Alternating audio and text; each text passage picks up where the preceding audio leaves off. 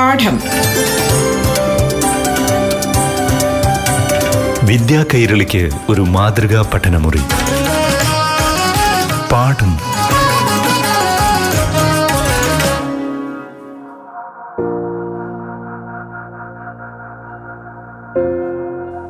നമസ്കാരം പ്രിയപ്പെട്ട കൂട്ടുകാരെ.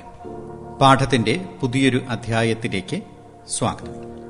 ലോകത്തിലെ ആദ്യത്തെ റഡാർ ഇമേജിംഗ് സാറ്റലൈറ്റ് വിക്ഷേപണത്തിന് ഒരുങ്ങുകയാണ്. ഐ എസ് ആർഒയും നാസയും ചേർന്നാണ് ഈ സാറ്റലൈറ്റ് വിക്ഷേപിക്കാൻ ഒരുങ്ങുന്നത്. രണ്ടായിരത്തി ഇരുപത്തിമൂന്ന് ജനുവരിയിൽ ഇന്ത്യൻ റോക്കറ്റിൽ വിക്ഷേപിക്കുന്ന ഈ കൃത്രിമ ഉപഗ്രഹത്തിന് നൽകിയിരിക്കുന്ന പേര് നിസാർ എന്നാണ്. എന്താണ് നിസാർ? അതേക്കുറിച്ചാണ് ഇന്ന് ആദ്യം പ്രതിപാദിക്കുന്നത്. ഇതേക്കുറിച്ച് കൂട്ടുകാർക്ക് പറഞ്ഞു തരുന്നത് വയനാട് ജില്ലയിലെ മേപ്പാടി ജി എൽ പി സ്കൂളിലെ അധ്യാപകനായ ശ്രീ സാബു ജോസ്. എല്ലാവർക്കും നമസ്കാരം. ഇന്ന് നിസാർ എന്ന പേരുള്ള ഒരു സവിശേഷ കൃത്രിമ ഉപഗ്രഹത്തെക്കുറിച്ചാണ് ഞാൻ നിങ്ങളോട് സംസാരിക്കുന്നത്. പ്രകൃതി ദുരന്തങ്ങളെ നേരിടുന്നതിന് വേണ്ടിയിട്ട് തയ്യാറാക്കിയിരിക്കുന്ന അല്ലെങ്കിൽ രൂപകൽപ്പന ചെയ്തിരിക്കുന്ന ലോകത്തിലെ ആദ്യത്തെ റഡാർ ഇമേജിംഗ് സാറ്റലൈറ്റ് ആണ് നിസാർ. രണ്ടായിരത്തി ഇരുപത്തി മൂന്ന് ജനുവരിയിൽ Indian റോക്കറ്റിൽ G S L V mark two വിക്ഷേപിക്കുന്ന ഈ കൃത്രിമ ഉപഗ്രഹത്തിന് നൽകിയിരിക്കുന്ന പേരാണ് നിസാർ. അതായത് NASA I S R O synthetic aperture radar NISAR എന്നാണ്. ഐ എസ് ആർ ഒയും നാസയും സംയുക്തമായിട്ടാണ് ഈ കൃത്രിമ ഉപ- ഉപഗ്രഹത്തിന്റെ വിക്ഷേപണം നടത്തുന്നത്. രണ്ടായിരത്തി പതിനാറ് സെപ്റ്റംബർ മുപ്പതിന് ടൊറൻഡോയിൽ ഒപ്പുവെച്ച കരാർ പ്രകാരമാണ് നിസാറിന്റെ നിർമ്മാണ നിയന്ത്രണ പ്രവർത്തനങ്ങൾക്ക് ഔദ്യോഗിക അംഗീകാരമായത്. ഇത് പ്രകാരം സ്പേസ് ക്രാഫ്റ്റ് നിർമ്മാണം വിക്ഷേപണ വാഹനം ഒരു S band synthetic aperture radar എന്നിവയുടെ നിർമ്മാണ ചുമതല ഐ എസ് ആർ സ്പേസ് ക്രാഫ്റ്റിൽ ഉപയോഗിക്കുന്ന communication subsystem G P S റിസീവറുകൾ recorder data subsystem payload L band synthetic aperture radar എന്നിവ നാസ നിർമ്മിച്ചു നൽകും. ഇന്ത്യയിൽ നിന്നായിരിക്കും പേടകം വിക്ഷേപിക്കുക. പേടകത്തിന്റെ നിയന്ത്രണം ഐ എസ് ആർഒയും നാസയും സംയുക്തമായി നിർവഹിക്കും. ഇനി അല്പം ഭൂമിയെക്കുറിച്ച് പറയാം. ഭൂവൽക്കം അതായത് ക്രസ്റ്റ് പരിണമിച്ചുണ്ടായതിനെക്കുറിച്ചുള്ള ഏറ്റവും വ്യക്തമായ വിവരങ്ങൾ നിസാർ ശേഖരിക്കും. ഭൗമാന്തര ഭാഗത്ത് നടക്കുന്ന സംവഹന പ്രവർത്തനങ്ങളെക്കുറിച്ചും കാലാവസ്ഥാ വ്യതിയാനത്തെക്കുറിച്ചും കൂടുതൽ വിശ്വസനീയമായ വിവരങ്ങൾ നൽകാൻ നിസാറിന് കഴിയും. പന്ത്രണ്ട് മീറ്റർ വ്യാസമുള്ള വൃത്താകൃതിയിലുള്ള വലിയ ഒരു മെഷ് ആന്റിനയാണ് സ്പേസ് ക്രാഫ്റ്റിന്റെ പ്രധാന സവിശേഷത. എൽ ബാൻഡിലും എസ് ബാൻഡിലും ഇത് പ്രവർത്തനക്ഷമമാണ്. സൺ സിൻക്രണസ് ഓർബിറ്റലിൽ ആണ് സ്പേസ് ക്രാഫ്റ്റ് നിലനിർത്തുന്നത്. മൂന്ന് വർഷമാണ് ദൗത്യ കാലാവധി സ്പേസ് ക്രാഫ്റ്റിന്റെ ഡിസൈനിങ് ഐ എസ് ആർ ശാസ്ത്രജ്ഞർ നേരത്തെ തന്നെ നിർവഹിച്ചിരുന്നു. നാസ ഈ ഡിസൈൻ അംഗീകരിച്ചിട്ടുമുണ്ട്. രണ്ട് വ്യത്യസ്ത റഡാറുകൾ ഉപയോഗിച്ച് ഭൂമുഖത്തെ ഓരോ സെന്റിമീറ്ററും സ്കാൻ ചെയ്യാൻ കഴിയുന്ന രീതിയിലുള്ള പ്രവർത്തനമാണ് നിസാർ നിർവഹിക്കുന്നത്. അവിടെ ഉണ്ടാകുന്ന ചെറിയ ഒരു മാറ്റം പോലും കൃത്യമായി കണ്ടെത്താൻ നിസാറിന് കഴിയും. വിക്ഷേപിച്ചു കഴിയുമ്പോൾ ഇത്തരത്തിലുള്ള ലോകത്തിലെ ആദ്യത്തെ കൃത്രിമ ഉപഗ്രഹമായിരിക്കും നിസാർ. നാസയുടെ മേധാവിയായിരുന്ന ചാൾസ് ബോൾഡൻ രണ്ടായിരത്തി പതിനാല് ജൂൺ ഇരുപത്തഞ്ചിന് ഐ എസ് ആർ അഹമ്മദാബാദിലുള്ള സ്പേസ് ആപ്ലിക്കേഷൻ സെന്ററിൽ സന്ദർശനം നടത്തിയപ്പോഴാണ് ഇത്തരമൊരു സംയുക്ത സംരംഭം എന്ന ആശയം മുന്നോട്ട് വയ്ക്കുന്നത്. ഇനി റഡാറുകളെ കുറിച്ച് നമുക്ക് സംസാരിക്കാം. L band. വിദ്യുത് കാന്തിക വർണരാജിയിലെ നാല് വ്യത്യസ്ത വേവ് ബാൻഡുകളെയാണ് എൽ ബാൻഡ് എന്നതുകൊണ്ട് ഉദ്ദേശിക്കുന്നത്. നാൽപ്പത് മുതൽ അറുപത് ജിഗാ ഹെഡ്സ് വരെ ഒന്ന് മുതൽ രണ്ട് ജിഗാ ഹെഡ്സ് വരെ ആയിരത്തി അഞ്ഞൂറ്റി അറുപത്തഞ്ച് മുതൽ ആയിരത്തി അറുന്നൂറ്റി ഇരുപത്തഞ്ച് നാനോമീറ്റർ വരെ മൂന്ന് പോയിന്റ് അഞ്ച് മൈക്രോമീറ്റർ എന്നിവയാണവ. ഇനി എസ് ബാൻഡിനെ കുറിച്ച് പറയാം. വിദ്യുത് കാന്തിക സ്പെക്ട്രത്തിൽ മൈക്രോവേവ് ബാൻഡിന്റെ ഒരു ഭാഗമാണ് എസ് ബാൻഡ്. രണ്ട് മുതൽ നാല് ജിഗാ ഹെർട്സ് വരെ ആവൃത്തിയുള്ള റേഡിയോ തരംഗങ്ങളാണ് ഇതിൽ നിന്നും പുറപ്പെട്ടുകൊണ്ടിരിക്കുന്നത്. കാലാവസ്ഥാ പ്രവചനം ജലഗതാഗതം എന്നിവയ്ക്ക് ഉപയോഗിക്കുന്ന റഡാർ ഫ്രീക്വൻസിക്ക് തുല്യമാണിത്. ഇതുകൂടാതെ വാർത്താവിനിമയ ഉപഗ്രഹങ്ങൾ സ്പേസ് ഷട്ടിലുകൾ ഇന്റർനാഷണൽ സ്പേസ് സ്റ്റേഷൻ എന്നിവയിലും ഇതേ ആവൃത്തിയിലുള്ള റേഡിയോ തരംഗങ്ങളാണ് ഉപയോഗിച്ചുകൊണ്ടിരിക്കുന്നത്. ഇനി സിന്തറ്റിക് അപ്പർച്ചർ റഡാർ സാർ. ഒരു ഭൂപ്രദേശത്തിന്റെ ചിത്രമെടുക്കാൻ ഉപയോഗിക്കുന്ന റഡാർ വകഭേദമാണ് സിന്തറ്റിക് അപ്പർച്ചർ റഡാർ. വലിയൊരു ആന്റിനയുടെ സഹായത്തോടെയാണ് ഇത് സാധ്യമാകുന്നത് പരമ്പരാഗത ബീം സ്കാനിംഗ് റഡാർ സംവിധാനത്തിൽ നിന്നും വ്യത്യസ്തമായി ഒരു വസ്തുവിന്റെയോ ഭൂപ്രദേശത്തിന്റെയോ വളരെ വ്യക്തമായ ചിത്രങ്ങൾ നിർമ്മിക്കാൻ ഈ സങ്കേതം ഉപയോഗിച്ച് സാധിക്കും. ചലിച്ചുകൊണ്ടിരിക്കുന്ന ഒരു പ്രതലത്തിലാണ് സാധാരണയായി ഇത്തരം റഡാറുകൾ സ്ഥാപിക്കുന്നത്. വിമാനമോ കൃത്രിമ ഉപഗ്രഹമോ ആണ് ഇതിനായി ഉപയോഗിക്കുന്നത്. ഇപ്പോൾ പ്രവർത്തിച്ചുകൊണ്ടിരിക്കുന്ന പാർശ്വവീക്ഷണ റഡാറിന്റെ side looking airborne radar SLAR എന്ന് പറയും. നവീന രൂപമാണ് സിന്തറ്റിക് അപ്പർച്ചർ റഡാർ. ലക്ഷ്യസ്ഥാനത്തേക്ക് റേഡിയോ സിഗ്നലുകൾ അയക്കുകയും പ്രതിഫലിച്ചു വരുന്ന തരംഗങ്ങളിൽ ഉണ്ടാകുന്ന ആന്തോളനങ്ങൾ കൃത്യമായി കണക്കുകൂട്ടിയുമാണ് ഭൂപ്രദേശത്തിന്റെ സമഗ്രമായ ചിത്രം നിർമ്മിക്കുന്നത്. ഇങ്ങനെ പ്രതിഫലിച്ചു വരുന്ന അനുപ്രസ്ഥ തരംഗങ്ങൾക്കുണ്ടാകുന്ന അപശ്രുതി അളക്കുന്നത് വഴി ഭൂകമ്പം സുനാമി അഗ്നിപർവത സ്ഫോടനം തുടങ്ങിയ പ്രതിഭാസങ്ങൾ മുൻകൂട്ടി കണ്ടെത്താൻ കഴിയും. മുൻകരുതലെടുക്കാനും ഇത് സഹായകരമാകും.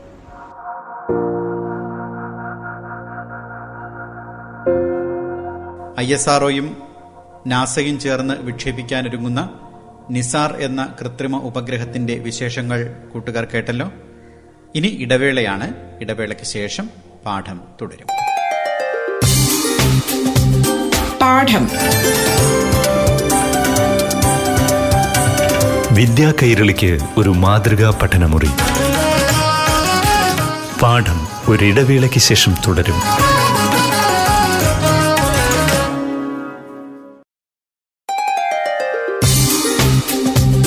പാഠം. വിദ്യാ കൈരളിക്ക് ഒരു മാതൃകാ പഠനമുറി. പാഠം തുടരുന്നു.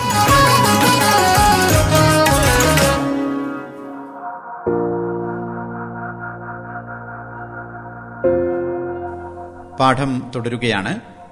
ശാസ്ത്ര വിഷയമാണ് ഇന്ന് ഈ അധ്യായത്തിൽ പ്രതിപാദിക്കുന്നത്. നേരത്തെ നിസാർ എന്ന കൃത്രിമ ഉപഗ്രഹത്തെക്കുറിച്ചാണ് പറഞ്ഞത്. ഇനി ക്ഷീരപഥത്തെക്കുറിച്ചുള്ള വളരെ വിശദമായ അറിവുകളിലേക്ക് നമുക്ക് കടക്കാം. എന്താണ് ക്ഷീരപഥം? സൗരയുധം എന്താണ്? ഗ്രഹങ്ങളുടെ പ്രത്യേകതകൾ എന്തൊക്കെയാണ്? ഇതേക്കുറിച്ച് ഇനി കേൾക്കാം. ഇന്ന് നമുക്കൊപ്പം അതിഥിയായുള്ളത് Wayanad Meppadi G L P എസിലെ അധ്യാപകൻ ശ്രീ സാബു ജോസ്. ക്ഷീരപഥം എന്ന് പറഞ്ഞാൽ തന്നെ അറിയാം ഒരു വലിയ പ്രദേശമാണ്. ഒരു ലക്ഷം പ്രകാശ വർഷം വ്യാസമുള്ള ഒരു ബാർ സ്പൈറൽ ഗാലക്സിയാണ്. എന്ന് പറഞ്ഞാൽ വലിയൊരു സ്പൈറൽ ഗാലക്സിയാണ് നമ്മുടെ ക്ഷീരപഥം മിൽക്കി വേ. മിൽക്കി വേയിൽ ഏകദേശം ഇരുപതിനായിരം കോടി മുതൽ മുപ്പതിനായിരം കോടി വരെ സ്റ്റാർസ് ഉണ്ട്. പലതരത്തിലുള്ള സ്റ്റാർസ് ഉണ്ട്. സൂര്യനെ പോലെയുള്ള main sequence yellow yellow dwarfs മഞ്ഞ കുള്ളൻ നക്ഷത്രങ്ങൾ അതേപോലെ തന്നെ റെഡ് വാഫ്സ് ചുവന്ന കുള്ളൻ നക്ഷത്രങ്ങൾ ബ്ലൂ ജയൻസ് നീല ഭീമൻ നക്ഷത്രങ്ങൾ അതുപോലെ തന്നെ പൾസേഴ്സ് ദെൻ ബ്രൗൺ വാഫ്സ് അതുപോലെ super giants red giants even black holes അങ്ങനെ ഒരുപാട് തരത്തിലുള്ള സ്റ്റാറുകൾ ഉള്ള ഒരു പ്രദേശമാണ് ക്ഷീരപഥം. അപ്പോൾ നമുക്ക് ഗ്രഹങ്ങളെക്കുറിച്ച് അറിയാമല്ലോ അല്ലേ? ഇപ്പോൾ നമ്മൾ താമസിക്കുന്ന ഇടം നമുക്ക് പറയാം സൗരയൂഥം എന്ന് പറയാം. സൂര്യ കുടുംബത്തിലാണ് നമ്മളുള്ളത് സൗരയൂഥം ഏകദേശം ഒന്നേ പോയിന്റ് ആറ് പ്രകാശ വർഷം റേഡിയസ് ഉള്ള ഒരു മേഖല ആണ് സൗരയൂഥം എന്ന് പറയുന്നത്. അതിൽ നമുക്കറിയാം സ്റ്റാർ ആണ് അതിന്റെ സ്റ്റാർ അതായത് സൺ ആണ് അതിന്റെ ഫോക്കസ് ആയിട്ടുള്ളത്. ദെൻ പ്ലാനറ്റ്സ് ഉണ്ട് നമുക്കറിയാം എയ്റ്റ് പ്ലാനറ്റ്സ് ഉണ്ട്. ദെൻ വാഫ് പ്ലാനറ്റ്സ് ഉണ്ട് കുള്ളൻ ഗ്രഹങ്ങളുണ്ട് ആസ്ട്രോയിഡ്സ് ഉണ്ട് ചിഹ്ന ഗ്രഹങ്ങളുണ്ട് കോമേറ്റ്സ് ഉണ്ട് വാൽനക്ഷത്രങ്ങളുണ്ട് ഡസ്റ്റ് പൊടിപടലങ്ങളുണ്ട്. അങ്ങനെ ഒരുപാട് പാറക്കഷ്ണങ്ങൾ അങ്ങനെ ആയിട്ട് ചിഹ്നഗ്രഹങ്ങൾ ഗ്രഹങ്ങൾ വാതക പടലങ്ങൾ എല്ലാം ചേർന്ന ഒരു മേഖലയാണ്. ഈ പറയുന്ന നമ്മുടെ സൗരയൂഥം എന്ന് പറയുന്നത്. സൗരയൂഥത്തിലുള്ള എട്ട് വലിയ അംഗങ്ങളെയാണ് നമ്മൾ ഗ്രഹങ്ങൾ എന്ന് വിളിക്കുന്നത്. അവ സൂര്യനെ ചുറ്റുന്നുണ്ട്. അവയ്ക്ക് ചുറ്റും മറ്റ് ഉപഗ്രഹങ്ങൾ ഒരുപക്ഷെ ഭ്രമണം ചെയ്യുന്നുണ്ടാകും. അങ്ങനെയുള്ള ഈ ഗ്രഹങ്ങൾ. ഗ്രഹങ്ങളിൽ നമുക്കറിയാം വാസയോഗ്യമായത് എന്ന് പറഞ്ഞിട്ടുണ്ടെങ്കിൽ നമ്മുടെ സ്വന്തം ഭൂമി മാത്രമാണ് ഉള്ളത് സൗരയൂഥത്തിലുള്ളത്. ഇനി സൗരയൂഥത്തിന് വെളിയിലുള്ള ഗ്രഹങ്ങളെയാണ് നമ്മൾ എക്സോ പ്ലാനറ്റുകൾ എന്നാണ് പറയുന്നത്. എക്സോ പ്ലാനറ്റ്സ് എന്ന് പറയുന്നത്. അന്യഗ്രഹങ്ങൾ എന്നാണ് പറയുന്നത്. അപ്പോൾ നമുക്ക് ഒരുപാട് അന്യഗ്രഹങ്ങൾ നമ്മൾ കണ്ടെത്തിയിട്ടുണ്ട്. ഒരുപാടെന്ന് പറഞ്ഞിട്ടുണ്ടെങ്കിൽ നമ്മൾ ഇതുവരെ കണ്ടെത്തിയ എക്സോ പ്ലാനറ്റ്സുകളുടെ എണ്ണം നാലായിരത്തി എണ്ണൂറാണ് ഫോർ തൗസൻഡ് എയ്റ്റ് ഹൺഡ്രഡ് നാലായിരത്തി എണ്ണൂറ് എക്സോ പ്ലാനറ്റുകളെ നമ്മൾ കണ്ടെത്തിയിട്ടുണ്ട്. ഇതിനു വേണ്ടിയിട്ട് നമ്മൾ പ്രധാനമായിട്ടും ഉപയോഗിച്ചത് നാസയുടെ കെപ്ലർ എന്ന് പറഞ്ഞ സ്പേസ് ക്രാഫ്റ്റ് ആയിരുന്നു. കെപ്ലർ സ്പേസ് ക്രാഫ്റ്റ് അതിന്റെ പ്രവർത്തനം അവസാനിപ്പിച്ചു അല്ലെങ്കിൽ അതിന്റെ കാലാവധി കഴിഞ്ഞു. ഇപ്പോഴും അതിന്റെ ഡാറ്റ അനലൈസ് ചെയ്തുകൊണ്ടിരിക്കുന്നുണ്ട്.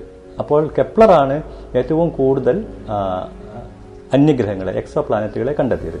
ഇപ്പോൾ കെപ്ലറുടെ സ്ഥാനത്ത് ടസ് എന്ന് പറയുന്ന ഒരു സ്പേസ് ടെലസ്കോപ്പാണ് ആ ദൗത്യം നിർവഹിക്കുന്നത്.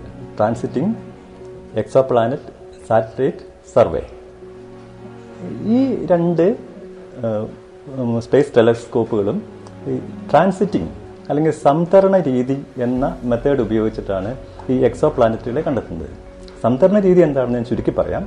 അതായത് ഒരു പ്രകാശ സ്രോതസ്സിന് മുൻപിൽ കൂടി നിരീക്ഷകന് അതായത് ടെലസ്കോപ്പിന്റെ ലെൻസിന് ആപേക്ഷികമായി ഒരു ഒപ്പേക്കായിട്ടുള്ള അതാര്യമായിട്ടുള്ള വസ്തു കടന്നു പോകുമ്പോൾ നിരീക്ഷകന് ആപേക്ഷികമായി ഈ പ്രകാശ സ്രോതസ്സിന്റെ അപ്പാരന്റ് മാഗ്നിറ്റ്യൂഡ് പ്രത്യക്ഷ കാന്തിക മാനത്തിൽ വ്യത്യാസമുണ്ടാകും കുറവുണ്ടാകും.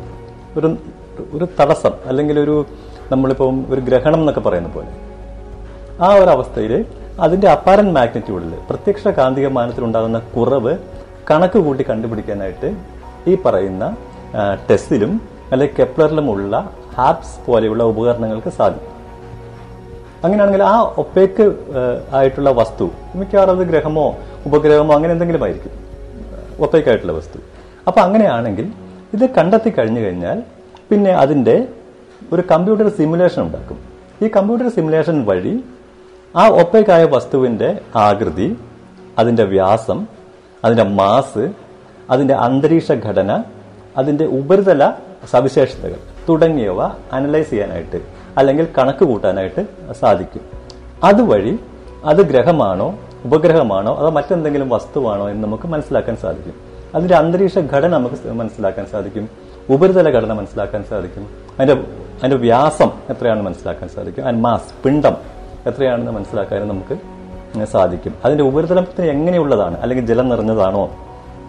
അതോ റോക്കിയാണോ? പാറകൾ നിറഞ്ഞാണോ അതല്ലെങ്കിൽ ഈ ഗ്യാസ് ജായന്റ് ആണോ? വാതക ഭീമനാണോ? എന്നൊക്കെ മനസ്സിലാക്കാൻ സാധിക്കും.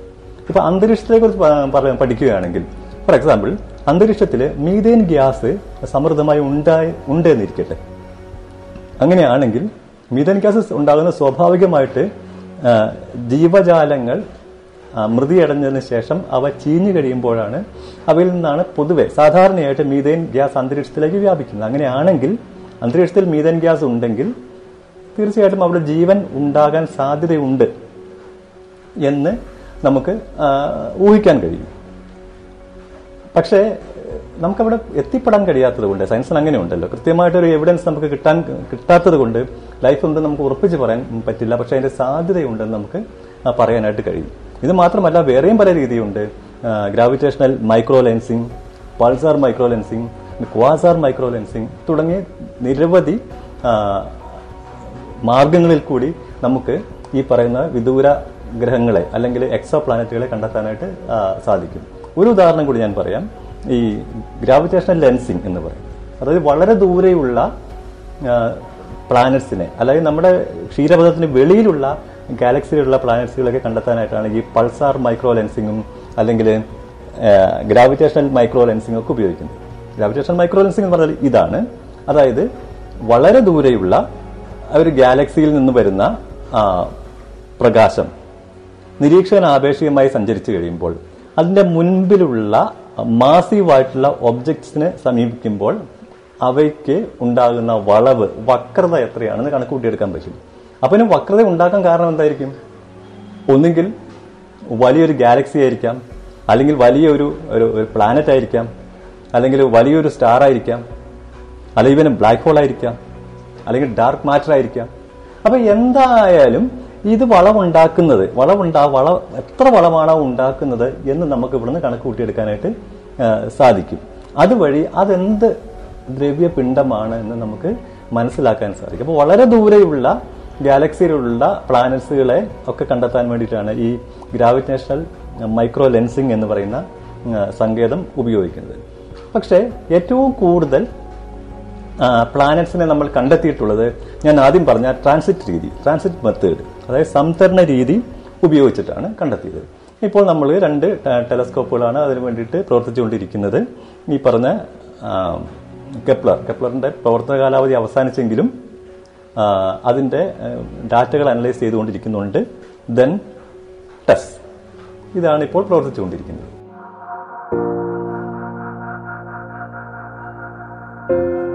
ഈ വിഷയത്തിന്റെ മറ്റ് വിശേഷങ്ങൾ അടുത്ത അധ്യായത്തിൽ കേൾക്കാം. ഇന്ന് നമുക്കൊപ്പം ഉണ്ടായിരുന്നത് Wayanad Meppadi G L P എസിലെ അധ്യാപകൻ ശ്രീ സാബു ജോസ്. ഇന്ന് പാഠം ഇവിടെ പൂർണമാകുന്നു. ഇനി അടുത്ത ദിവസം ഇതേ സമയം. നന്ദി നമസ്കാരം. പാഠം. വിദ്യാ കൈരളിക്ക് ഒരു മാതൃകാ പഠനമുറി. പാഠം